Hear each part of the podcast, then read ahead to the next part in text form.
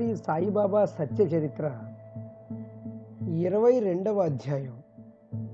ఆపమృత్యు నివారణం. అంటే ఈ అధ్యాయంలో భక్తుల యొక్క అకాల మరణాన్ని సాయిబాబా వెనక్కి మరల్చడం గురించి తెలుసుకుంటాం. భక్తుల అకాల మరణాన్ని సాయిబాబా వెనక్కి మరల్చడం గురించి తెలుసుకుంటాం. ఆనందంతో పరిపూర్ణులు జ్ఞానానికి ప్రతిరూపులు అతిశయ పవిత్రులు అయిన ఓ సద్గురు సాయి మీకు జయం. సంసార భయాన్ని నాశనం చేసి కలియుగంలో ఉత్పన్నమయ్యే దుష్ట వాసనలను సమూలంగా దగ్ధం చేసి పారేసి అన్ని విధాల పూర్ణులు అయిన మీకు జయకారాలు. మా భక్తుల యొక్క కోరికల అన్నిటినీ కూడా మీరు మీ పాదం దగ్గరే తీరుస్తారు. అంటే దాసగను ప్రయాగ తీర్థంలో స్నానం చేయడానికి అనుమతి అడుగుతున్నప్పుడు ఆయన బాబా ఇలా అన్నారు ఈ నా పాదాల బొటనవేలు అంటేనే ప్రయాగ తీర్థం. ఇక్కడే స్నానం చెయ్యి. దాసగను ఆయన పాదాలపై మస్తకం పెట్టగానే గంగా యమునలనే రెండు ప్రవాహాలు ఆయన వద్ద ప్రకటితమయ్యాయి. అంతటి గొప్పవారు శ్రీ సాయినాథుడు ఇప్పుడు సాయిబాబా అకాల మృత్యుహరణాన్ని భక్తులకి ఏ రకంగా దూరం చేశారు అనేది మనం తెలుసుకుందాం. అహ్మద్ నగర్లో ఉండే కాకా సాహెబ్ మిరికర్ పట్ల ఇంగ్లీష్ ప్రభుత్వం ప్రసన్నమై అతనికి సర్దార్ అనే బిరుదుని ఇచ్చింది. అతను చితళి అనే ప్రదేశాన్ని సర్వే చేసేటప్పుడు షిరిడీలో బాబా దర్శనానికి వచ్చాడు. మసీదుకి వెళ్ళి కూర్చున్న తర్వాత బాబా చరణాలపై శిరస్సును ఉంచి విశేషాలు ఏంటి? ఎలా ఉన్నారు? అన్న కుశల ప్రశ్నలతో పిచ్చాపాటి మాట్లాడుకున్నారు. బాబా అప్పుడు మెరికర్కి విభూది ఇచ్చి తల మీద రక్షణ సూచకంగా నిశ్చయాన్ని ఇచ్చే హస్తాన్ని పెట్టారు. మెరికర్ తిరిగి వెళ్ళేందుకు బయలుదేరాడు. అప్పుడు బాబా తమ కుడి చేతి పిడికిల్ని ముడిచి కుడి మూ చేతిని ఎడమ చేతితో పట్టుకుని దాన్ని అటూ ఇటూ తిప్పుతూ నోటితో ఇలా అన్నారు అది చాలా భయంకరమైనది. కానీ మనల్ని ఏమీ చేయలేదు. మనం ద్వారకామాయి పిల్లలం. ఆమె యొక్క పనులు ఎవరికీ అర్థం కావు. మనం మౌనంగా ఉండి కౌతుకాన్ని చూడాలి. రక్షించడానికి ద్వారకామాయి ఉండగా పొడవాటి బాబా ఏం చంపగలడు? రక్షించే వారి శక్తి ముందు చంపేవారి శక్తి ఏ పాటిది? ఆ సందర్భంలో బాబా ఇలా ఎందుకన్నారు? మిరికర్కి దానికి ఏం సంబంధం ఏమిటి? అని అందరికీ ఎంతో ఆసక్తి కలిగింది. కానీ బాబాను అడిగే ధైర్యం ఎవరికైనా ఉంటుందా? ఎవ్వరికీ లేదు. మెరికర్ బాబా చరణాలపై మస్తకం పెట్టి చితిలికి వెళ్ళడానికి ఆలస్యం అవుతుందని కిందకు దిగాడు. అయితే అతనితో పాటు మాధవరావు దేశపాండే ఉన్నాడు అప్పుడు బాబా మాధవరావుతో ఒక్క నిమిషం ఇట్రా అని ఇలా అన్నారు.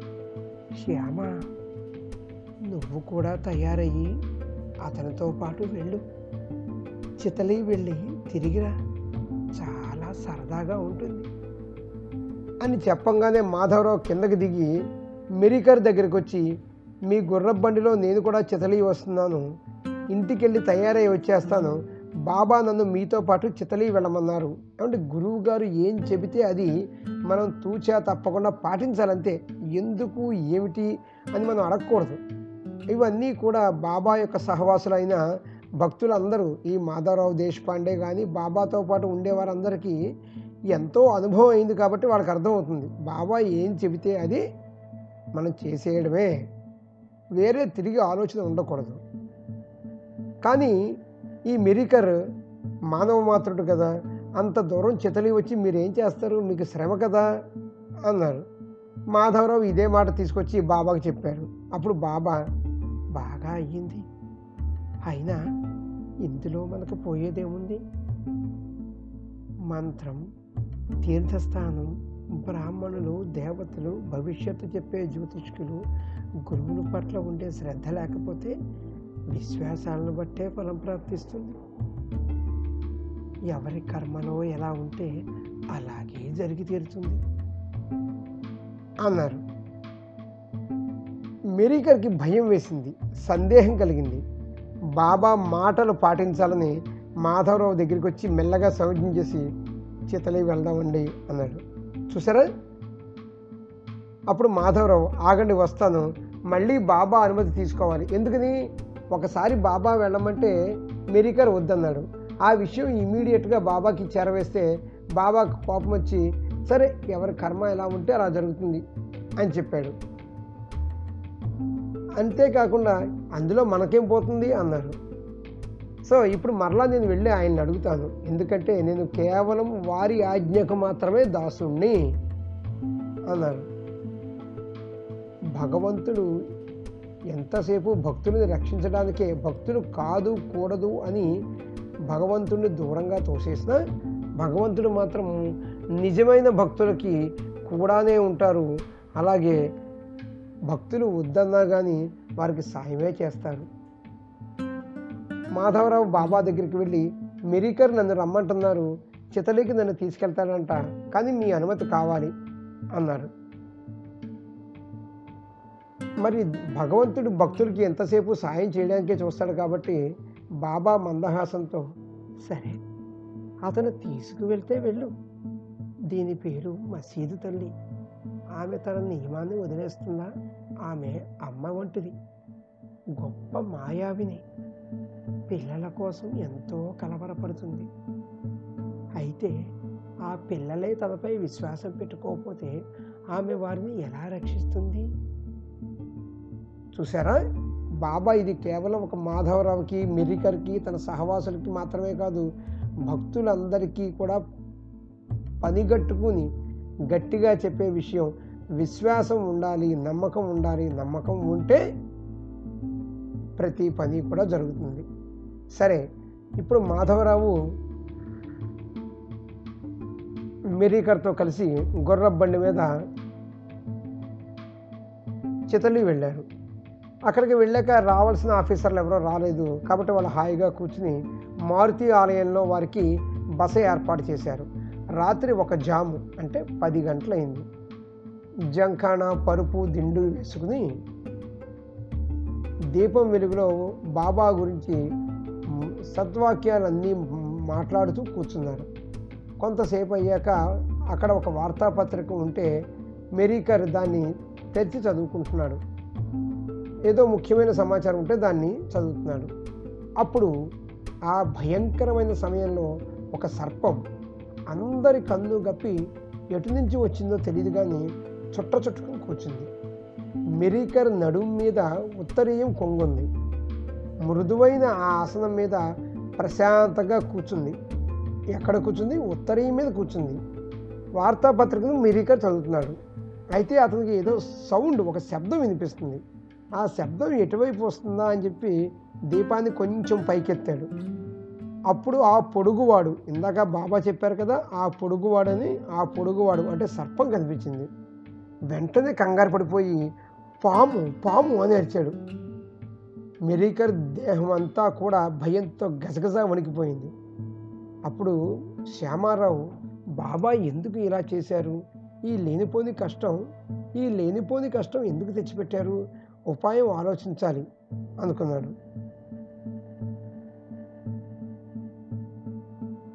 అప్పుడు ఆ పరిస్థితి చూసి చుట్టుపక్కల ప్రజలందరూ కూడా తమ చేతికి దొరికిన దాన్ని తీసుకుని అడుగుల చప్పుడు కాకుండా అక్కడికి పరిగెత్తారు. చూస్తూ చూస్తూ ఉండగానే ఆ కష్టం దూరం అయిపోయింది చేతిలో ఉన్న కర్రలు టపటపామని ఆ పాము మీద పడ్డాయి. అది ముక్కలైపోయింది. ఈ ప్రకారంగా ఆ అరిష్టం తొలగిపోవడం కోసం చూసి మెరీకర్ యొక్క కంఠం రుద్ధమైంది. సాయి సమర్థుల మీద ప్రేమ ఎంతగానో ఉప్పొంగింది. మనసులో ఇలా అనుకున్నాడు అబ్బా ఈ అరిష్టం ఎలా సమయానికి తొలగిపోయింది? బాబాకి ఇది ఎలా తెలిసింది? నేను వద్దని వారిస్తున్నా కానీ శ్యామారావుని గుర్రబండిలో కూర్చోబెట్టి నాకు సాయం పంపించారు. అంటే వారి సర్వజ్ఞత ఎంత గొప్పది? రాబోయే దుర్ఘటనను తెలుసుకుని యోగ్యంగా ఉపదేశించారు. మసీదు తల్లి యొక్క మహనీయత అందరి మనసులో ముద్రించుకుపోయింది. అంటే బాబా సహజంగా మాట్లాడుతూ మాట్లాడుతూనే బాబా తన భక్తుల మీద తనకు ఉండే ప్రేమని తెలియజేశారు. ఇప్పుడు మరి ఒక కథ చూద్దాం. ఒకసారి నానా డెంగ్లే అనే ఒక గొప్ప జ్యోతిష్కుడు శ్రీమాన్ బాపు సాహెబ్ బుట్టి అతని దగ్గరికి వచ్చాడు. బుట్టితో అతను ఏమన్నాడంటే ఈరోజు చాలా చెడ్డ రోజు. మీ ప్రాణాలకు పెద్దగా ముప్పు వస్తుంది. మనసులో ధైర్యం పెట్టుకుని జాగ్రత్తగా ఉండండి. డేంగ్లీ అలా చెప్పాక బాపు సాహెబ్ మనసుకి చాలా చికాకు వచ్చేసింది. ఇతనేంటి చిన్ వెంటనే చింతన పడిపోయాడు. ఇదేంటి నాకు చెడ్డ రోజు అంటాడు ఏంటి? రోజు గడవదే గడవట్లేదు. ప్రతిరోజు లాగానే భక్తులు మసీదుకి బయలుదేరారు. బాపు సాహెబ్ నానా డెంగ్లే అందరూ బాబా దగ్గరికి వెళ్ళి కూర్చున్నారు. వెంటనే బాబా బుట్టిని ఇలా అడిగారు. ఈ నాన్న ఏమంటున్నాడు? ఏమిటి? నిన్ను చంపడానికి చూస్తున్నాడా? నీకు ఎలాంటి భయమూ లేదు. చంపమను ఎలా చంపుతాడో చూస్తాను హాయిగా జవాబు ఇవ్వు అన్నాడు. బాబా అలా అన్న తర్వాత ఒక చమత్కారం జరిగింది. సాయంకాలం బాపు సాహెబ్ శౌచ విధికి వెళ్ళినప్పుడు అక్కడ పాకీదొడ్లో అంటే టాయిలెట్ రూమ్లో ఒక పాము వచ్చిందండి. దాన్ని చూసి బాపు సాహెబ్ బయటకు వచ్చేసాడు దాన్ని రాయి తీసుకుని చంపాలి అనుకున్నాడు. చుట్టుపక్కల ఉన్నవారిని కర్ర తీసుకుని రా తొందరపడకని చెప్పాడు. పనివాడు కర్ర తీసుకురావడానికి వెళ్ళాడు. పాము గోడ మీదకు పాకుతూ అకస్మాత్ అకస్మాత్తుగా జారి కింద పడిపోయింది. అంటే జరజరా పాకుతూ తూములోంచి బయటకు వెళ్ళిపోయింది. కాబట్టి దాన్ని చంపడానికి కారణమే లేదు. అప్పుడు బుట్టీకి బాబా మాటలు గుర్తొచ్చాయి. బాబా ఇద్దరి ఆపదను అంటే తనది పాముని అంటే పాముని చూస్తే మనిషికి భయం మనిషిని చూస్తే పాముకి భయం. ఆ భయంలో ఎవరు విజయం సాధిస్తారో వాళ్ళే బ్రతుకుంటారు అపజయం పొందిన వారు మరణం పొందుతారు. అంతే కదా? అయితే బాబాకి జీవులందరూ కూడా సమానమే. కాబట్టి తనని పాముని వాళ్ళ ఇద్దరి యొక్క ఆపదని ఎంత కుశలతతో తొలగించారు అని బాపు సాహెబ్ బుట్టి అనుకున్నారు చూసారా సాయి సాన్నిధ్యం వల్ల కలిగే ఆనందాన్ని కళ్ళారా చూసి అనుభవించిన అదృష్టవంతులు దాన్ని గుర్తుపెట్టుకోకుండా ఉండడం ఎలా సాధ్యమవుతుంది చెప్పండి? ఇప్పుడు మరి ఒక కథను చూద్దాం. కోపర్గాం తాలూకాలో కొరాలే అనే గ్రామానికి వంశపారంపర్యంగా ఈనాముగా పొందిన అమీర్ షక్కర్ అని ఒక అతను ఉండేవాడు. అతను గొప్ప సాయి భక్తుడు. అతని జాతి కషాయ జాతి. అంటే చేసేది వ్యాపారం అండి. ముంబై దగ్గరలో ఉన్న బాంద్రాలో అతనికి గొప్ప పలుకుబడి ఉండేది. అయితే అతనికి ఆరోగ్యం బాగోలేక ఎంతగానో శక్తిహీనుడయ్యాడు. అమీర్ శక్కర్ బాబా దర్శనానికి వచ్చి నమస్కరించి తన అనారోగ్యం గురించి నివేదించి ఆ దుఃఖం నుంచి విడుదల చేయాలని ఆయన్ని ప్రార్థించాడు. దానికి బాబా చావడికి వెళ్ళి హాయిగా కూర్చో అని చెప్పారు.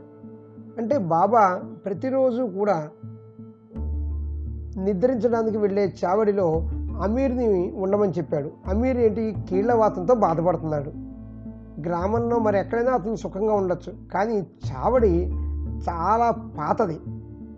నేలంతా కూడా గుంటలుగా ఉండేది. తొండలు బల్లులు తేళ్ళు పాములు అక్కడ ఇష్టం వచ్చినట్టుగా తిరిగేవి. కుక్కలు కూడా అక్కడే ఎంగిలాకులని ఎంగిలి మెతుకుల్ని తినేవి. చావడి వెనక భాగం అయితే బాగా మోకాళ్ళ లోతు చెత్తతో ఉండేది. కానీ బాబా ప్రతిరోజు చావడికి వెళ్ళి కూర్చునేవారు. అలాగే రోజు సాయంత్రం చావడి ఎదుటికొచ్చి బాబా చూపుడు వేలుని తలని వెనక్కి ముందుకి ఆడించి అన్ని దిశలకు కూడా వందనం చేసేవారు. బాబా చెప్పినట్లుగా అమీర్ శక్కరు చావడిలో తొమ్మిది నెలలు ఉండిపోయాడు. కీళ్ళవాతం దేహంలో చాలా దీర్ఘంగా వ్యాపించింది కదా. అయితే బయట కనిపించిన పరిస్థితులన్నీ ఇందాక మనం చెప్పుకున్న పరిస్థితులన్నీ కూడా అతని యొక్క జబ్బుని పెంచేవిగా ఉన్నాయి. కానీ అమీర్ యొక్క మనసులో విశ్వాసం దృఢంగా ఉంది కనుక అతనికి యథావిధిగా అంటే అనారోగ్య పరిస్థితులన్నీ పోయి ఆరోగ్య పరిస్థితులన్నీ వచ్చినాయి. మసీదు దర్శనానికి కూడా రానివ్వకుండా తొమ్మిది నెలలు చావడలో ఉండమన్నాడు. అంటే ఆ చావడి స్థానం ఎలా ఉండేదంటే అతనికి బాబా దర్శనం తనంత తనే ఏ ప్రయత్నం లేకుండా జరిగిపోయేది. ఎందుకని? బాబా ఉదయం సాయంత్రం కూడా ఆ వైపుగానే వెళ్ళేవాడు. కాబట్టి సెపరేట్గా స్పెషల్గా మనం దర్శనానికి వెళ్ళవలసిన పని లేకుండానే అమీర్ శక్కర్కి బాబాయే భక్తుల దగ్గరికి వచ్చాడు. ఆహా! ఎంతటి మహత్కార్యం అండి ఇది. ఎంతోమంది నేను షిరిడీకి వెళ్ళలేకపోతున్నాను తిరుపతికి వెళ్ళలేకపోతున్నాను ఏదో బాధపడుతుంటారు. కానీ బాబా సర్వవ్యాపితుడు కాబట్టి కొన్ని కొన్ని సందర్భాలలో రకరకాల జీవుల వేషంలో లేదా బిచ్చగాని రూపంలో బాబాయే మన దగ్గరికి వస్తూ ఉంటారు. మనం కనిపెట్టుకుని కూర్చుని పక్క వాళ్ళకి సాయం చేస్తే అది దేవుడికే అంటే బాబాకే చేసినట్టుగా బాబాకి మనం అఖండ జ్యోతి వెలిగించినంత పుణ్యం అని బాబా చెప్తున్నట్టుగా భక్తులు భావించాలి పూర్వం చావడి పంతొమ్మిది వందల ఇరవై ఐదో ప్రాంతంలో చావడి ఈ రకంగా ఉండేదండి. ఇలాంటి ప్రాంతంలో అమీర్ చక్రని కూర్చోమని బాబా చెప్పారు. అమీర్ చక్రకి కూడా అనారోగ్య పరిస్థితులన్నీ పోయి సంపూర్ణ ఆరోగ్యవంతుడు అయినాడు.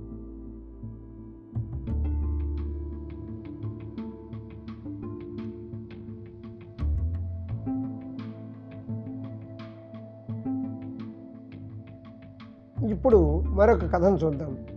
చావడి మొత్తం మూడు భాగాలుగా ఉండేది. ఆగ్నేయ స్థానంలో ఒక మూల బాబా స్థానం ఉండేది. దానికి నాలుగు వైపులా చెక్క పలకలు ఉంటాయి. అక్కడ బైరాగులు భిక్షగాళ్ళు బయట చీకట్లో కూర్చునేవారు. బాబా వెనక వైపున మామూలు సామాను పెట్టే కొట్లో తనంతట తానుగా సేవ చేయడంలో ఉండేవాడు అబ్దుల్ అనే ఒక బాబా యొక్క శ్రేష్ఠ భక్తుడు. అతను ఒకరోజు అర్ధరాత్రి అర అరిచాడు. అంటే అబ్ అబ్దుల్లాతో బాబా కూడా గట్టిగా అరుస్తూ ఈ రకంగా చెప్పాడు నా పక్కన దగ్గర చూడు ఒక భూతం వచ్చి నిలుచుంది అని బాబా శ్రేష్ఠ భక్తుడైన అబ్దుల్తో చెప్పాడు. బాబా ఇలా అరవడం చూసి అబ్దుల్కి ఎంతో ఆశ్చర్యం వేసి దీపాన్ని పట్టుకువచ్చాడు మరలా బాబా అతనితో ఇప్పుడు ఇక్కడే ఉంది అన్నాడు. కానీ అబ్దుల్కి ఏమీ కనపట్టలేదు అయ్యా అన్ని వైపులా చూశాను. ఇక్కడ ఏమీ కనిపించడం లేదు అన్నాడు. చూసారా విచిత్రం? అప్పుడు బాబా మళ్ళీ ఇలా అన్నారు. కళ్ళు తెరుచుకుని బాగా అన్ని వైపులా చూడు. అబ్దుల్ తిరిగి తిరిగి తిరిగి చూశాడు. బాబా సట్కాతో నేల మీద కొట్టసాగారు. బయట గుమ్ముగూడిన వారంతా మేలుకొని చూశారు. అమీర్ శక్కర్ కూడా ఉన్నాడు అక్కడే. ఎందుకంటే అతనికి అనారోగ్యం తగ్గిపోయిందిగా. మేల్కొని మనసులో ఇలా అనుకున్నాడు ఏంటి ఈరోజు ఈ గొడవ? అర్ధరాత్రి వేళ మళ్ళీ మళ్ళీ సట్కాతో ఎందుకు కొడుతున్నారు? అన్నారు. బాబా చేసిన ఈ లీల చూసి అమీరు వెంటనే ఎక్కడి నుంచో ఒక పాము వచ్చిందేమో అని అనుకున్నాడు. గమనించారా భక్తులు?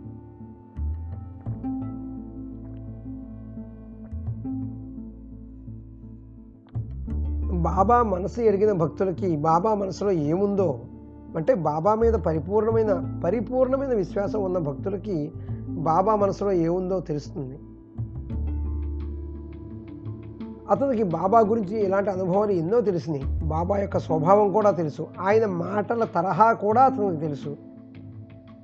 కాబట్టి వెంటనే అతను అబ్దుల్ దీపాన్ని ఇక్కడ తీసుకురా అని చెప్పాడు. అబ్దుల్ దీపాన్ని బయటకు తేగానే అక్కడ చుట్ట చుట్టుకుని పెద్ద పాము కనిపించింది. దీపం వెలుక్కి ఆ పాము భయపడి తల వేలాడేసింది. పోగైన వారంతా కూడా దాన్ని అక్కడికక్కడే శాంతి చేశారు. అంటే ఏం చేశారు? చంపేశారు. బాబా చేసిన ఉపకారానికి అక్కడ ఉన్న ప్రతివారు కూడా బాబాది ఎంత విలక్షణమైన పద్ధతి? కష్టం గురించి చక్కగా సూచించారు. భూతం ఏంటి? ఎక్కడి భూతం? ఎక్కడి దీపం? కాలాన్ని గురించి సూచించి భక్తులను సంకటాల నుంచి తప్పించే యుక్తి ఆయనదే అని అక్కడ ఉన్న భక్తులందరూ పరిపరి విధాలు అనుకుంటూ విశ్రమించారు. సర్ప వించు నారాయణ అన్నారు తుకారం. అంటే పాములు తేళ్ళు కూడా నారాయణ స్వరూపాలే. అయితే వాటిని దూరం నుంచే నమస్కరించాలి కానీ ముట్టుకోకూడదు. పరితే వందావే దురున్ శివోనయే. అలాగే వాటిని అధర్ము అనేవారు. అంటే పాపులు శాస్త్ర విరుద్ధమైన ఆచరణ చేసేవి. కాబట్టి వాటితో పై జారీ చేకాం చెప్పుతో కొట్టి వ్యవహరించాలి అని కూడా బాబా చెప్పేవారు. అందువల్ల పాములు తేళ్ళతో ఎలా వ్యవహరించాలో చెప్పే నిశ్చయమైన నియమం మనకి సరిగా బోధపడదు. వారి స్వభావ ధర్మాన్ని బట్టి ఈశ్వరుడు పెట్టిన యోగా యోగాల ప్రకారంగానే వారికి కర్మ చేయాలనే బుద్ధి కలుగుతుంది అని ఇందులో ఒక సారాంశం. ఒకసారి ఒక తేలు చెరువులో పడి మునిగిపోతూ తలడిల్లిపోతుంది. అప్పుడు ఒక వ్యక్తి ఆనందంతో చప్పట్లు కొడుతున్నాడు. బాగా అయింది నీకు. చాలా బాగా అయ్యింది. నువ్వు మాత్రం లోకల్ని దుఃఖపెడతల్లా అన్నాడు. రెండవ వాడు ఆ చప్పట్ల శబ్దం విని చెరువు దగ్గరికి వచ్చి ఆ తేలు మునిగిపోవడం చూసి ఎంతగానో బాధపడ్డాడు. ఆ తేలుని నీళ్ళలోంచి తీశాడు. అయితే తమ జాతి స్వభావాన్ని అనుసరించి ఆ తేలు కొండిని విసిరి అతని వేలును కుట్టింది. ఏమంటే ఇక్కడ మన జ్ఞానం ఏం పనికొస్తుంది బుద్ధి ఇచ్చేది నారాయణుడే. ఆయన ఎలా జరిపిస్తే ఖచ్చితంగా అలాగే జరుగుతుంది. అంటే ఈ కథలో మనకు తెలిసింది ఏంటంటే సాయం చేయడంలో కూడా విజ్ఞానం వివేకం వివేచన ఉండి ఎవరికి సాయం చేయాలి ఎవరికి సాయం చేయకూడదు అనేది మనం తెలుసుకోవాలని బాబా యొక్క వాచ ఇప్పుడు హేమాడ్ పంత్ తన యొక్క అనుభవాన్ని చెబుతున్నాడు. కాకా సాహెబ్ దీక్షిత్తో పగలు నాద భాగవతాన్ని చదువుతున్నట్లే రాత్రిపూట భావార్థ రామాయణాన్ని చదివేవాడు. అంటే ఒక్కరోజు దేవుణ్ణి పూజించడం మానేసిన స్నానం చేయడం మానినా లేదా ఇతర కఠోరమైన నియమాలు ఏది తప్పిపోయినా కానీ కాకా సాహెబ్ గ్రంథ పఠనం మాత్రం ఎప్పటికీ తప్పేది కాదు. ప్రతిరోజు చేసేవాడు. రామాయణంలో ఒక రసభరితమైన కథ చదువుతున్నాడు. హనుమంతుడికి అతని తల్లి రాముడి గురించి చెప్పిన చిహ్నాలు పట్టుకున్నప్పటికీ అతను రాముడిని యొక్క శక్తిని పరీక్షించడానికి ప్రయత్నించాడు. అయితే అప్పుడు రామబాణం యొక్క కొస తగిలి హనుమంతుడు ఆకాశంలో గిరగిరా తిరగసాగాడు. అప్పుడు అతనికి అతని యొక్క తండ్రి వచ్చి హితం చెప్పి రాముని శరణని చెప్పి చెప్పమన్నాడు. అప్పుడప్పుడు మనకి తెలియకుండా మనకే కొన్ని కొన్ని సందర్భాలలో గురువుని ప్రశ్నించడం గురువుని అగౌరవపరచడం జరుగుతూ ఉంటుంది.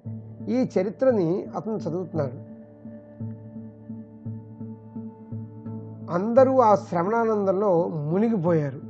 మొత్తం అక్కడ భక్తులందరూ కూడా ఆ శ్రవణానందంలో మునిగిపోయారు. అయితే అక్కడ ఒక పెద్ద ఇబ్బంది కలిగింది. కాకా సాహెబ్ దీక్షిత్ వాడాలో మేడ మీద కిటికీ దగ్గర ఒక భయంకరమైన సర్పం వచ్చి కూర్చుంది. అది కిటికీ చట్రం కింద ఉన్న రంధ్రం నుంచి లోపలికి వచ్చేసింది. దీప ప్రకాశానికి దానికి కళ్ళు కనబడతలేదు. దాని దృష్టి అస్థిరం అయిపోయింది దాన్ని ఎలా చంపాలి? ఏంటి? అని అక్కడ ప్రజలందరికీ ఒకటే గందరగోళం.